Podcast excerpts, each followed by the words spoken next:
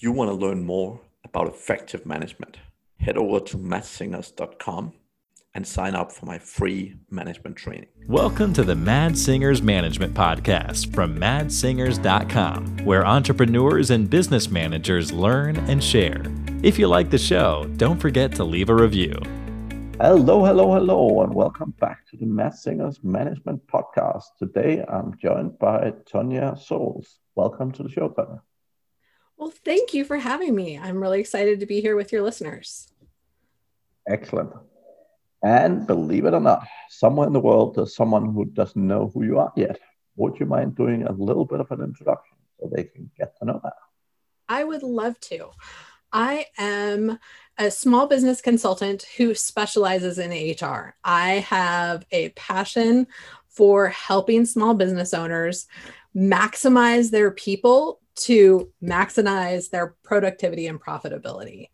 I um, am in Southern Oregon in the United States and have a great business that I'm building and have so much fun. I am a senior certified professional with the Society for Human Resource Management, that's a really long name, why we always call it SHRM to make it short. I have my MBA and I have more than 20 years of business experience under my belt. So I've seen all of the wild and wacky things that come up in the world of um, employees in business and they get all mixed together, especially when you have a small business. So I can kind of understand how your employee is affecting your accounting and those crazy things. Yeah, that makes a lot of sense. And uh, what are you most passionate about in life? In life or in business? Let's start with life. Life is my family. It is totally, I have a 12 year old daughter who is a competitive swimmer and a black belt in Taekwondo.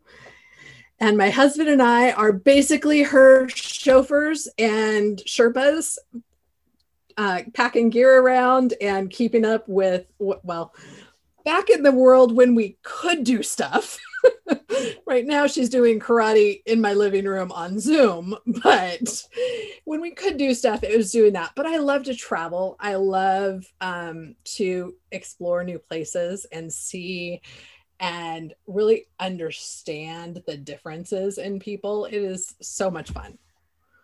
Excellent. That sounds great. That sounds great. So, um, before the show, we, we talked a little bit about sort of the things you're you're passionate about work wise, right? So, the, one of the first things you said was around employee engagement. So, let, let's talk about that a little bit.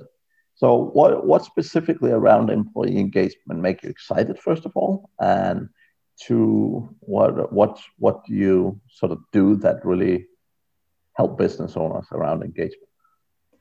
The thing that makes me so excited about employee engagement in any business, you are lucky to have 20% of your employees that are engaged. The worldwide average is about 15% of your workforce is an engaged employee, the people who are championing your business and wanting to work for you. They are finding new ideas, they're solving problems, they are your superstars. If you're lucky, that's two out of 10 employees that you have that are that way. You have the potential of eight other employees that could boost your productivity if you could shift one.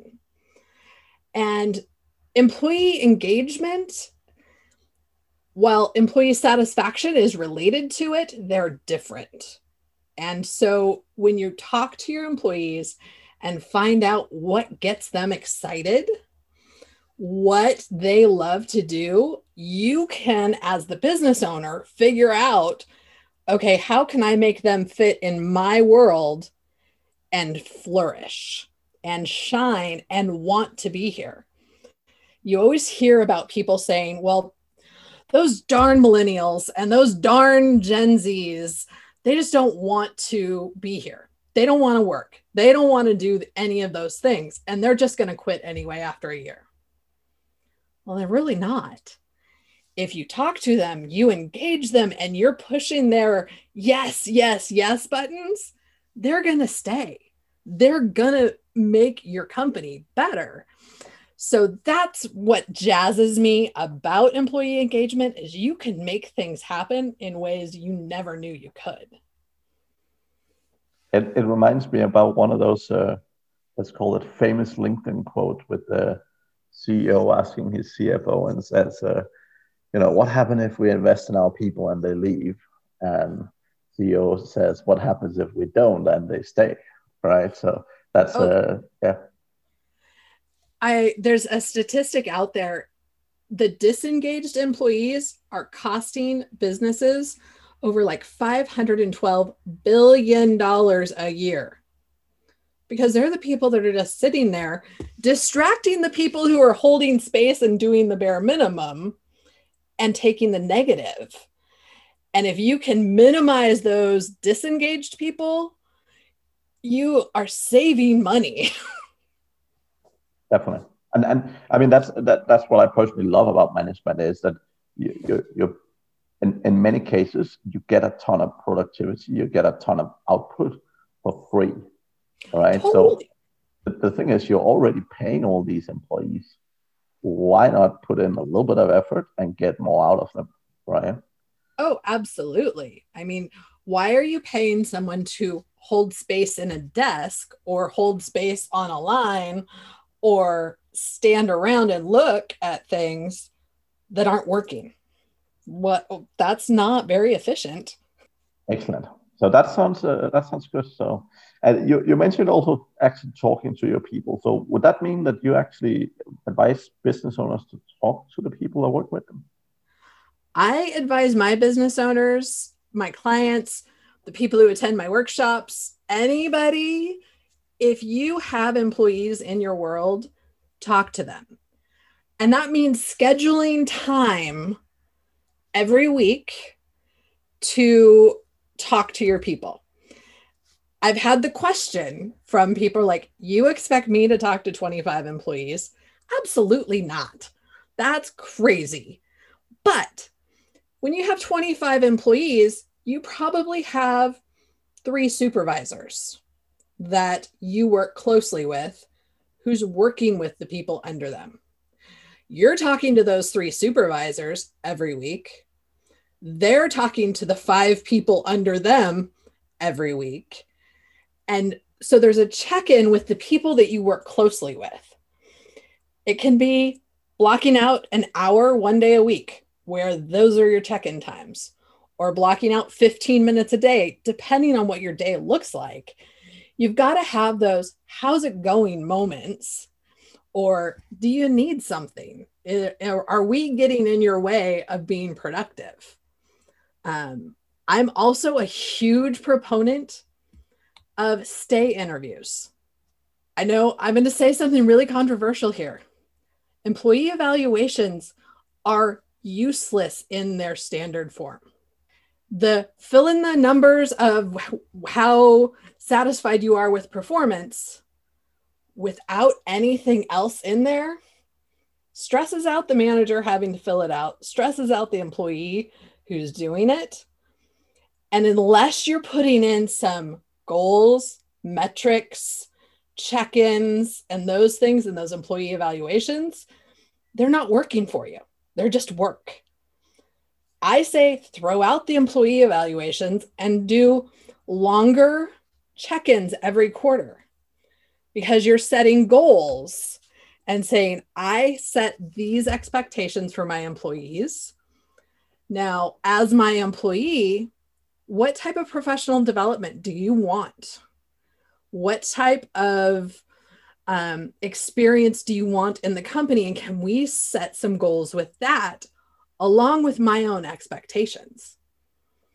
And part of those talk to your employees is hey, how are you doing on increasing your call count to 25 a day? How are you doing on meeting that metric we talked about? Or do you need a new resource because it doesn't look like you're able to do this? Because you have to change your philosophy from do what I say to having a coaching mentality and helping them understand and helping them achieve. And you can't do that by having conversations once a year or once every five years or any of those. You have to have a regular dialogue to coach someone to be who you need them to be in your business. Yeah. Yeah. And uh, so uh, definitely a couple of points to that. So, first of all, I actually have had uh, at the peak probably 23 people that uh, I, I don't necessarily say the ones you work closely with. I tend to say the ones that report to you. And this is often one of the challenges I see in small organizations. It's not always clear who reports to who. And if that is not clear, that will become a big issue, right? Because if, if an employee is not clear who can fire them, who rewards them, and so on, that is a big warning sign right? But but so rather than say the ones you clo- work closely with, I always say the ones that report directly to you are the ones you should talk with on a weekly basis. Now, one absolute key thing, as I said, I've I've had a team at one point that was uh, 23 people, right? And speaking with them once a week for 30 minutes was still by far the best investment of my time as a manager of that many people, right? It was still the biggest ROI. And again, it was the reason why I got promoted again, right? Because I actually talked to human beings that I was managing. Well, it so, gives you a chance to coach them and help them and check in that they're still okay. Yeah, definitely. And and here's the key thing most people, when they learn their profession or when they learn their skill, when you start out a small business, a lot of people just start out being themselves, right? And it's all about them and it's all about what they do. But here's the kicker when they start growing, they forget that. Uh, they, they basically keep that in their mind, right? So they, they keep answering every question, they keep being the expert. And it challenges us as a human being that feels really good, like when people come to you, ask you a question, and you answer like you're an oracle, for most human beings, that feels really good. But here's the thing the way you learn doing what you're doing, the way you got into your level, was by actually doing things and making mistakes. Now, if you're expecting everyone else to have things sorted from step one or from day one, that will not happen. And that is often the unrealistic expectation that business owners set on their people, right? And that is a yeah, it's it's a critical issue that you really need to think through as a business owner, and you really need to get through first of all the hurdle, as I mentioned, that you, you learn by making mistakes, and so will your staff. Right now, they obviously get some guidance and stuff from you, which will hopefully mean they make less mistakes than you did at that point in time, but they will make mistakes. And here's the thing that's okay Absolutely. I have a client right now that is in this exact situation. And I'm in her face saying, Why? Why does your employee have to know all of this stuff before you will formally give her the authority with the responsibility that you want to hand over?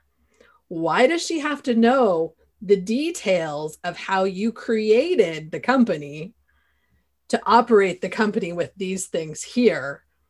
When you have it all there and you can tell her this is her resource, let her learn. And if she has a problem, you can say, here's your resources and I'm available. Yeah. And, and definitely, I mean, as, as a business owner, learning not to answer questions is really important, right? So, so learning to be a resource of thought and learning to be a resource of asking questions is great, but really trying not to answer them is one of the biggest favors you can do yourself. Again, as I said earlier, it, it feels great to answer questions, but you really want to teach your employees to go and figure stuff out and, and think about. And, and the problem is if someone comes to you with a question and you're constantly answering, they build a process in their head that says every time a question come up, I will go ask. Instead of building up a process in their head that says every time a question comes up, I should think about it and see what the right action would be, right? So you don't want to build a culture, and, and a lot of leaders do this, not necessarily on purpose, but they're like, oh, you know, I want to double check every decision is right to make sure we don't make mistakes. So I want people to come and ask me. And that is a very, very dangerous path to go down because, first of all, all your time get eaten up by answering questions that aren't adding significant value to your business, which means fundamentally your business will grow significantly slower, if at all. Uh, but more importantly, it actually hinders the development of your staff, right? So again, most people are not on purposely hindering the development of their staff, but that is the actual outcome when they end up in situations where they want to answer all these questions and so on, right? Well, it's the why didn't they take initiative? Why didn't they just fix the problem when they've been trained in their brain? I can't take that initiative without asking permission first. And so they didn't take those steps because the manager owner has trained them. They don't have the authority to do it. So it's that double edged sword. And by the way, it's not just, oh, now you have the authority to do it, go do it. Like the world doesn't work that way, right? It, it authority and, and so on is something that builds up over time and something people need to be comfortable with. Some well, people naturally rec- more comfortable than others, but yeah. Well, and giving them recognition when they've taken on that new role, that new authority, or they've taken the initiative to solve a problem or create a new system or create a new opportunity to say, wow, I hadn't thought of that. That's a great idea. Or you dealt with that really pain in the rear situation. Way to go. I really appreciate it that you handle it and I didn't have to get involved. Those are that extra recognition is also a huge piece to employee engagement is hey i have these amazing employees and they can do stuff. They know stuff and they're making things happen in my business. It's that taking the time and it is all about time and i'm in that gen x world where i have worked with older managers that I'm paying you to do it, just do it.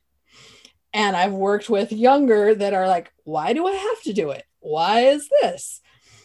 And it's in this world where just because you're paying someone doesn't mean A, they know what you want, or B, understand why you want it. And for some, if they don't know the why, it's not going to happen.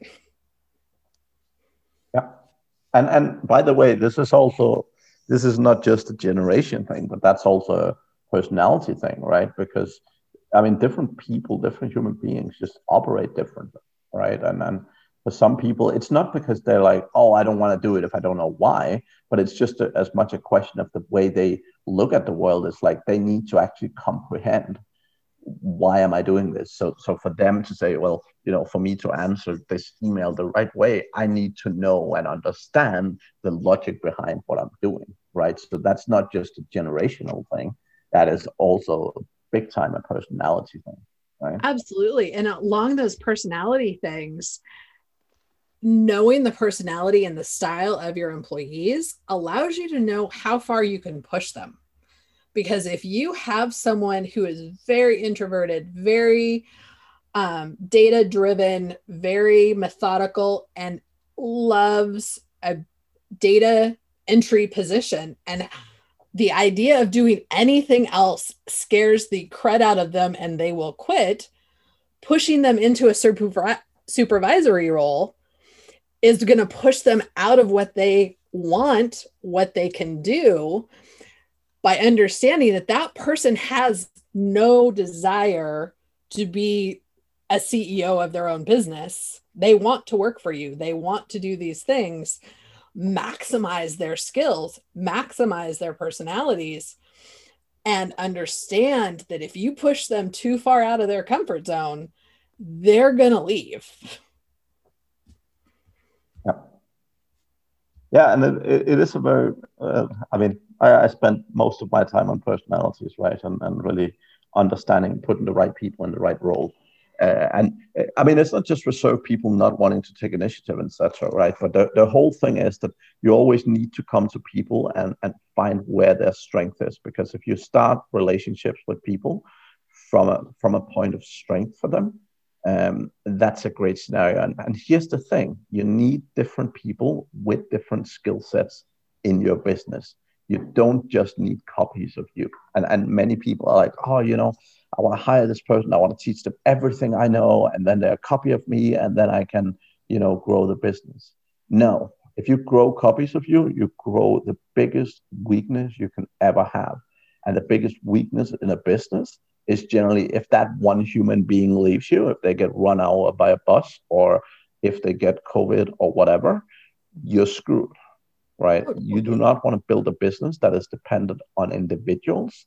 The whole point about management is building businesses that are run with systems and frameworks that enables you to do what you want to do longer term right? And it enables to replace people. Obviously people within a business are important but none of them should not be replaceable. And and I, I say this all the time but if you have a business where you going to hospital or you leaving for a month brings the business down, then fundamentally you don't have a business. You have a very glorified uh, job, but you don't have a business because a business is an entity that can run uh, in and by itself, and it can, you know, it can grow even when you're not there, right? And that's, I mean, that's basically what I work with most of my clients on, right? I actually just wrote a blog post on: Are you building a business or a side hustle?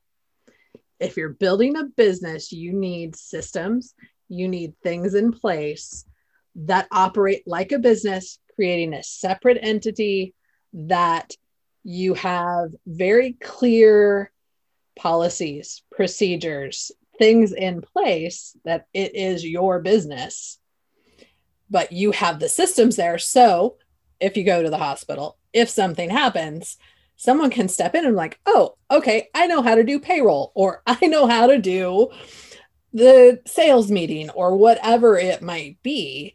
Where if it's just you and you're kind of piecemealing and patchworking things and winging it, and you train people to work that way, but one of that piece, one of those pieces disappears, it falls apart. So you have to, like you said, have the systems in place to continue to run no matter who's at the wheel.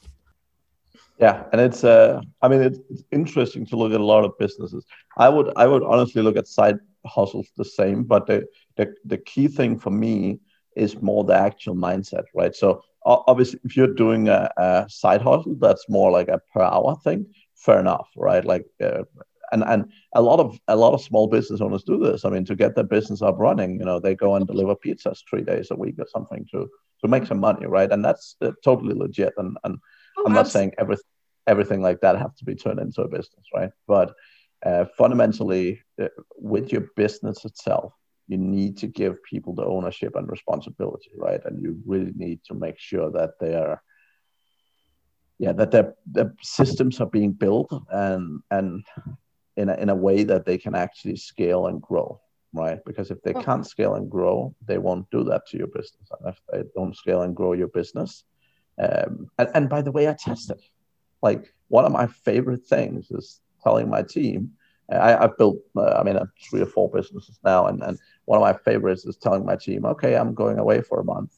Uh, I won't be available, right? That's one of my favorite things to do, um, even if I'm not. But I basically in my world that means shutting down communication so i could right. be working on something big or you know working on strategy for next year or whatever but literally just not jumping in and saving the day every time but actually letting the team do it right if you do that a couple of times and and uh, yeah it, it's it's hard not to jump in it's hard to say i am not to open my email for a week but try it and see what actually happens. Yeah. And that's that's a struggle for a lot of small business owners. That is a a really hard thing for them to do because they've started to put those systems in place. They've started to kind of tease the responsibility to other people and they leave, but then they don't actually give the people the responsibility. They don't actually give the people the authority. And so when it all goes to hell in a handbasket, it's like, um, what happened? Why didn't you do this? Well, because you didn't let us and you didn't give us the authority to match that. And I actually had a client not long ago where it almost imploded the entire business because the owner had to take a medical leave and there was not any clear authority left in the business while she was gone for three weeks. And employees started infighting. And there was, I'm going to be in charge because I think I'm the next in seniority. And so I'm going to boss the other 10 people in the business. And this person's like, no, you're not because I'm technically that. And I mean, it was a hot mess. And they actually have lost two employees over it now that the owner has returned. And the owner comes in and loses their mind because, in their mind, the system was there, Yeah. but the actual authority was not. Interesting. Interesting. What's the what? So if we step away from the things we've already talked about, what's other very common challenges you see in these smaller businesses? One of the, there's actually two. One of them is not necessarily people related. Mhm. Um, but I have a number of clients where their accounting system is a shoebox. And these are businesses, some of which have employees, where I was actually just having a discussion about overhead and changing pricing and doing these things with the business. I was like, well, what is your overhead rate? What is, well, my payroll is this. Okay, that's your payroll, but there's all kinds of other expenses in your overhead. So they don't have an accounting system. They they started on a shoestring, started using their own personal um, bank accounts to fund the business startup, and they're two, four, five years in, and they haven't established the business side. The other one that's huge is they started as themselves, which is a ton of small businesses, myself included, but then started hiring employees. But when they hired employees, they're paying them a wage, but they set up no other policies, no other procedures, no other anything. So I just had a client call because they had an employee who made some inappropriate comments that they didn't technically cross the line, but they were a, if interpreted wrong, could have. And the customer interpreted it wrong and did a couple other things um, related to a privacy violation, all of these things. And I said, okay, what do you have in place for this policy for discrimination or for um, code of conduct? What do you have to address this? Nothing. Okay, you have several problems. A, the employee didn't realize what they were saying or have that expectation. So you need to coach that moment. And you have to honor and respect the laws that are govern your employees, whether it's state, federal, international, it's all there's employment laws everywhere. You have to understand what those are. And if you don't make policies in place, you are pretty much in trouble, especially when you have an employee that does something crazy. And so it's a lot of those where the employers are now like, oh, I had this person do this. Like, okay, you need to put your system in place for what happens when you need to discipline someone. What happens when you need to coach someone. All of those things need to be created. And that's one of the things that i do for a lot of my employees is help them or a lot of my clients is help them establish those systems for their people. Yeah and how, how long does that take out of curiosity so when you i mean i i generally work with different jurisdictions with those kind of things. But in the US, like how how how long do you typically spend with clients and setting up those kind of systems and so on? Right now, I it it is a good six months to get them all in place. Because we have all of the COVID stuff happening right now and all of um, the CDC and OSHA guidance is changing constantly. And so the processes and procedures um, that the employers have to comply with are changing. So some of the more fundamental things take a little bit longer when the crisis things come up. Yeah. Okay, that makes a good that makes good sense. And, and a lot uh, of it, you have to coach the business owner as you're going and creating these policies, there's a lot of questioning and a lot of.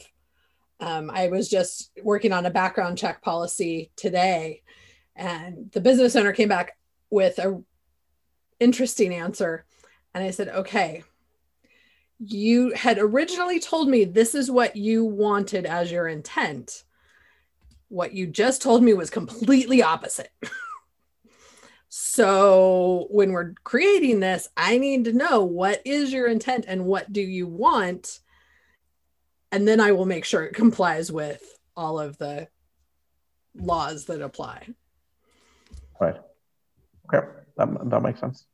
That makes sense. And I, I think like one of the challenges and, and one of the reasons why I, I, I expect it takes a long time is obviously because when you haven't thought about it, like a lot of the time, you know, you you have to put some thought about it. And then very often policies get changed because you know you, you put a policy in place with a certain mindset and a certain framework and then suddenly something happens and suddenly you realize oh you know that was not the way i intended to look at that policy or that problem or that situation.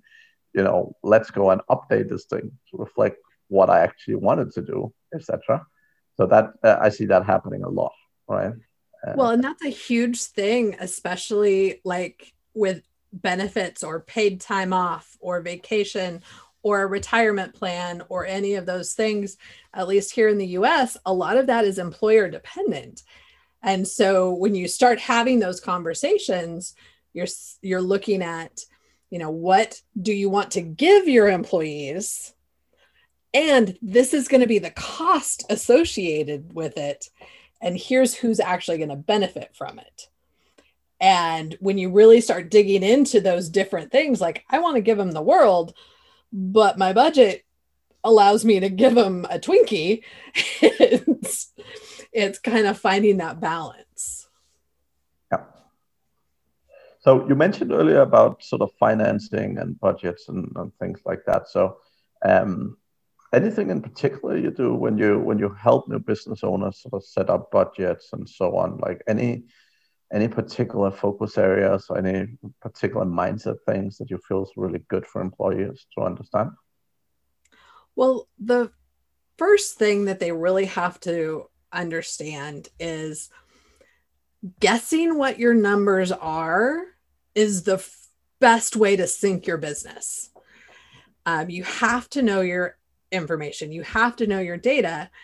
And especially if you're looking at something like your payroll, your payroll is half of your payroll expense because then you have the benefits, you have taxes, you have all of these other things that you have to look at in addition.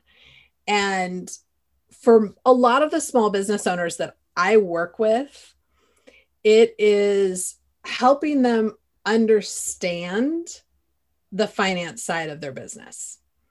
They have a CPA, they have their accountant, they have their financial planner, but their planners are speaking or their CPA is speaking in financial terms. And if you have a business owner without a business background, those financial terms goes right over their head. Yeah. And so they just disengage from the process. And it's like, no, no, no. You have to understand at some level. Do you need to be able to create a profit and loss statement? No, but you have to understand what it says and you have to know where you can go to get one. If you are not doing your bookkeeping, you need to know what your bookkeeper needs to give you to give you an accurate picture of your business because you can't plan, you can't know what you can spend, you can't know how you can grow until you know what you have to work with. And hey, I need to increase my sales in order to do this growth opportunity. Or I need to really look at my overhead because it is way out of line for the industry. And I spend a lot of time with businesses just helping them grasp what they're looking at and yep. what it means to them. That makes a lot of sense. And, and I mean, one of, one of the clients I work with as an example of this is uh, a guy who was working in e-commerce, right? And he was in a situation where you know, he was making some good money for a year. He didn't really have accounts, but you know, he was basically using his bank balance and looking at the bank balance and say, oh, well, money's coming in. Now, the challenge was he was doing a lot of uh, delayed advertising. So, like pay per click and so basically advertising where, you know, you pay up front and then you, you sell some products on the back end. So it, it means it's not always clear how much money you're making or how much money you're losing. Now, he had a business that was making good money for a period and he started hiring staff and he started growing and and it looked great um, and his sales kept going up. So he was basically you know if you buy a product at 50 bucks and you sell it at 100 and you're like well if i do that a lot of times you know i'm making good money. But the, the problem was exactly that. He didn't have a good finance overview and what happened was he, he kept hiring too many people and he ended up in a situation where he thought he was making money because he was selling a lot of products at 100 that he was buying at 50 but he simply hadn't calculated all the overhead. And basically what happened was when when we finally sat down and we got his numbers what happened was he realized he had been losing money for about a year and a half. Mm-hmm. and instead of being making money he was actually like 120k in debt. Um, which is quite a difference, right? But but in in his case, it was very much because he was doing all these ads that was mm-hmm. fueling the sales of the products, and because he was spending a lot of money on ads, he, he saw his bank account ended up going in minus, and you know he was borrowing and credit cards and all those horrible things. But you know he thought he was just making more money, but reality was he was losing significantly, and that's exactly what can happen when you're not on top of your finances. Well, and so many small business owners, they're like, I want to grow, I want to get big, I want to do these things, I need to hire all of these people. And it's like, hold on, do you have the money to hire people yet? Yeah. And that's that's a huge thing because they're like, I have lots of money, I can do anything. Okay, wait, you have lots of money because you just got a big payment from your credit card processor or you have or that it's that bill cycle where all your payments just came in. But have you paid all of your bills yet? Where is that timing?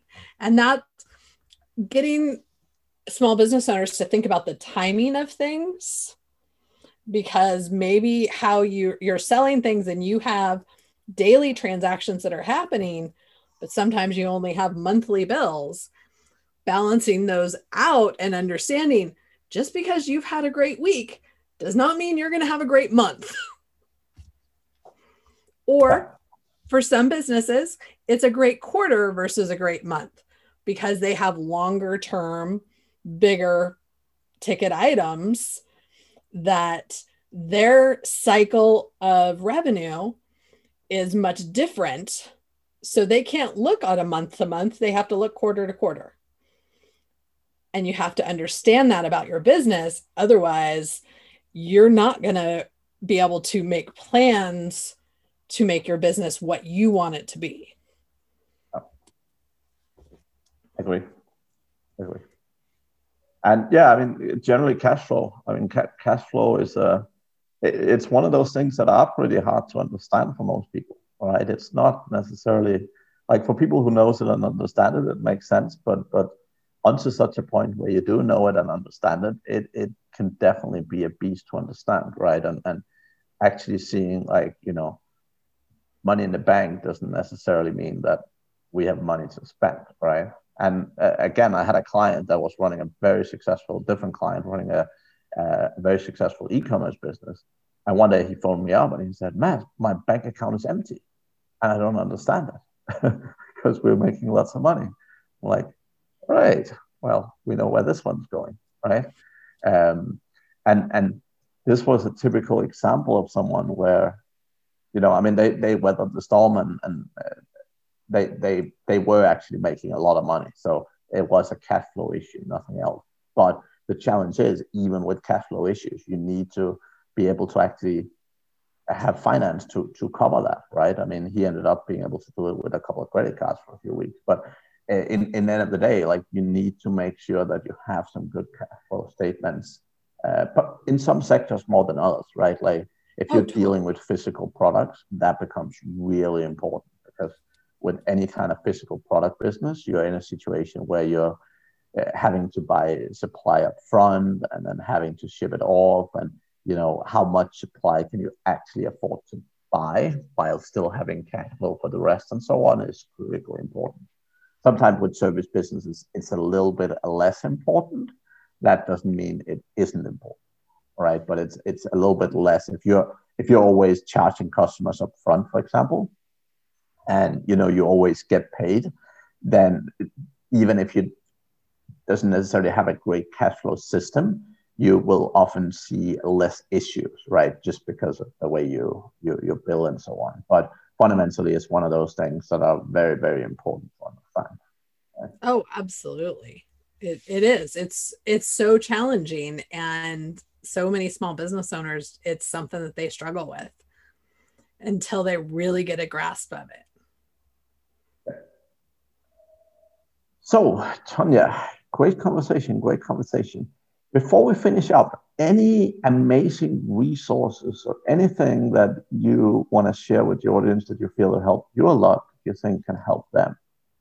I there are so many amazing resources out there right now. Um, depending on your business, depending on your industry, there are associations, Facebook groups, LinkedIn groups. For the business world, if you are not involved with groups on LinkedIn, um, you're missing out some great opportunities. Um, I there's just so many different resources, but it is so dependent on the industry that you're working in. So that's the more challenging. Sounds good. Sounds good if people are eager to get hold of you, Tonya, what's the best way of doing that? Um, Facebook, I have my business page, Souls Consulting. Um, I also have a Facebook group. It's the Triple P group for small businesses, people, profitability, and productivity. It's also in the group Souls Consulting or LinkedIn, Tanya Souls. Perfect thank you very much for joining me today. It was great talking to you, and I wish you the best of luck. Thank you so much. Excellent. And to the audience, we will be back again next week. So tune in and thank you for listening. Thank you for listening to the Mads Singers Management Podcast. Please leave a review, it means the world to us.